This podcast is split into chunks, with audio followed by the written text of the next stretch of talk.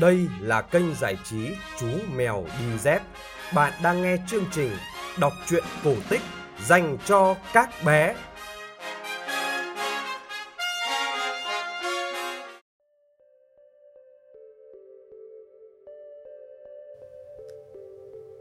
Xin chào các bạn nhỏ, chúng ta lại gặp nhau trong chương trình kể chuyện cổ tích phát trên kênh giải trí Chú Mèo Đi Dép. Tối nay, chúng ta sẽ cùng nghe chương trình số 337, câu chuyện cổ tích Nhật Bản Cái chuông mạ bạc. Nhưng trước tiên, chú Mèo Đi Dép xin cảm ơn hai bạn nhỏ là bé Cây và bé cun đến từ chung cư Lucky Dragon đã donate ủng hộ cho chương trình. Chú mèo đi dép xin chúc hai bé hay ăn chóng lớn, sức khỏe dồi dào và chăm chỉ giúp đỡ bố mẹ để chúng ta cùng mạnh mẽ vượt qua mùa dịch Covid này nhé. Còn bây giờ, chúng ta sẽ quay lại với chương trình câu chuyện Cái chuông mạ bạc bắt đầu như sau.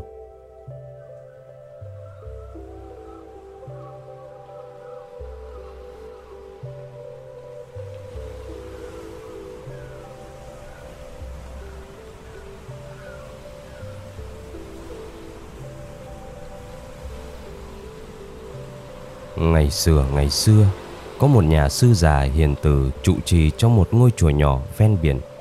Nhà sư thích nhất là được ngồi trên hành lang để ngắm sóng biển. Và để khỏi cảm thấy cô đơn, Ông đã treo trên mái nhà một cái chuông nhỏ mạ bạc. Cái chuông này được móc vào một bức chướng bằng giấy, Trên đó có viết một bài thơ tuyệt tác. Khi gió thổi vào bức chướng lung lay, Làm cho cái chuông phát ra tiếng kêu rất êm tai, mà gió ở đây thì không thiếu gió biển luôn luôn thổi vào. Nhà sư già ngồi trên hành lang ngắm biển, tai nghe tiếng chuông trong trẻo, êm ái, mỉm cười khoan khoái. Cũng trong thành phố này, có một ông dược sĩ tên là mô hây. Từ lâu, ông mô hây gặp nhiều chuyện xui xẻo. Bất cứ công việc gì ông ta đụng đến cũng đều thất bại. Nên ông ta rất buồn buồn đến độ không muốn làm gì hết. Quá buồn bực một hôm, ông lên đường đi thăm nhà sư già để xin một lời khuyên.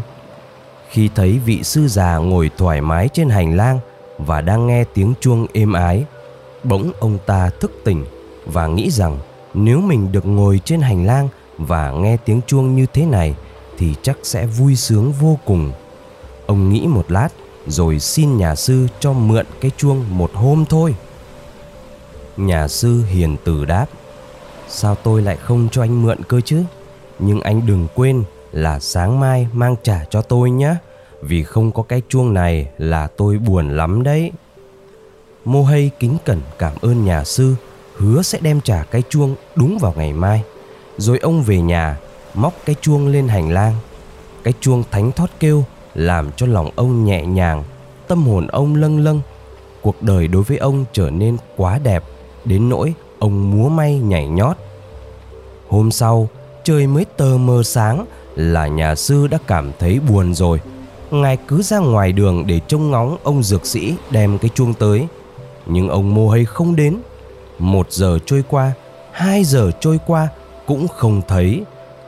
Rồi đến trưa, ông dược sĩ cũng không đến.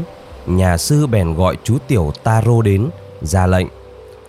Taro con, hãy chạy nhanh ra phố, đến nhà dược sĩ mô hay ông ấy đã mượn cái chuông nhỏ của ta và đáng ra phải trả lại hồi sáng nay. Còn nhắc cho ông ta nhớ lời đã hứa, nói với ông ấy rằng ta đang đợi đến sốt cả ruột lên đây. Taro chạy đến nhà dược sĩ mô hay nhưng khi vừa đến vườn nhà ông dược sĩ, bỗng chú tiểu dừng lại, kinh ngạc vô cùng.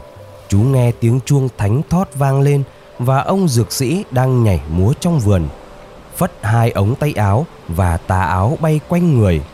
Taro không biết nói sao với ông dược sĩ, rồi bỗng nhiên, chú cũng vui vẻ trong lòng đến nỗi chú cũng nhảy múa cùng với ông ta. Một giờ trôi qua, rồi hai giờ, nhà sư vẫn chẳng thấy ông dược sĩ đem chuông trà và chú tiểu taro cũng không thấy về. Nhà sư già trao mày và ngài cảm thấy buồn bã thêm. Cho nên ngài gọi người đệ tử thứ hai, chú tiểu Zero ngài ra lệnh. Con hãy chạy nhanh đến nhà dược sĩ mô hay nói với ông ta, hãy đem cái chuông mạ bạc đến trả cho ta.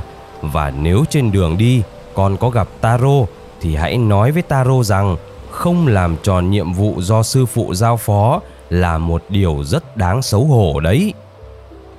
Zero ra sức chạy thật nhanh. Khi vào vườn nhà ông dược sĩ, chú nghe tiếng chuông thánh thót và chú quá kinh ngạc khi thấy ông dược sĩ cùng Taro đang nhảy múa trong vườn.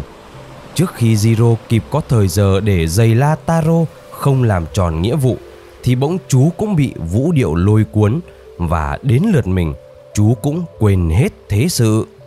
Một giờ trôi qua, rồi hai giờ trôi qua, mặt trời đã xế bóng, nhưng nhà sư già vẫn không thấy người dược sĩ đến, cũng không thấy ai trong số hai đệ tử xuất hiện hết.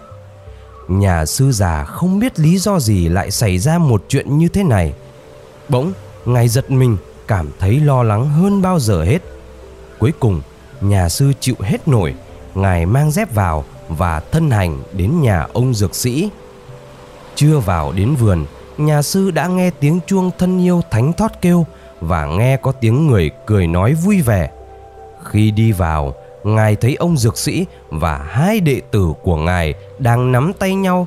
Họ nhảy sang phải rồi lại nhảy sang trái, mặt mày dạng dỡ tươi cười. Nhà sư lắc đầu, không làm sao giải thích được hiện tượng kỳ quái như thế này. Nhưng tâm trạng này của ngài không kéo dài lâu Bỗng nỗi buồn trong lòng ngài đột nhiên tàn biến Hai chân ngài bắt đầu nhúc nhích di động một mình Rồi nhà sư cười với ông dược sĩ, Ngài đưa một tay cho Taro, Tay kia cho Zero Nắm lại, rồi cả bốn người cùng nhảy múa với nhau Sau đó sẽ ra sao? Sau đó à? Nếu muốn biết thì bạn phải phái một người đến vườn ông dược sĩ mới được Nhưng chắc chắn người này cũng sẽ không trở về vì anh ta nghe tiếng chuông vui tai và thấy bốn người nhảy múa trong vườn thì chắc chắn anh ta sẽ quên hết và nhập vào nhóm người này liền. Rồi chúng ta lại phải phái người thứ hai, rồi thì thứ ba và lại thêm người thứ tư. Cuối cùng chúng ta chỉ còn một cách là phải thân hành đến đó và rồi đến phiên mình chúng ta cũng sẽ nhảy múa với họ thôi. Mà làm thế thì không được rồi, không thể nào mọi người đều nhảy múa hết cho nên chúng ta đừng có phái ai đến nhà dược sĩ nữa và bây giờ khôn ngoan hơn hết là chúng ta nên đi ngủ thôi.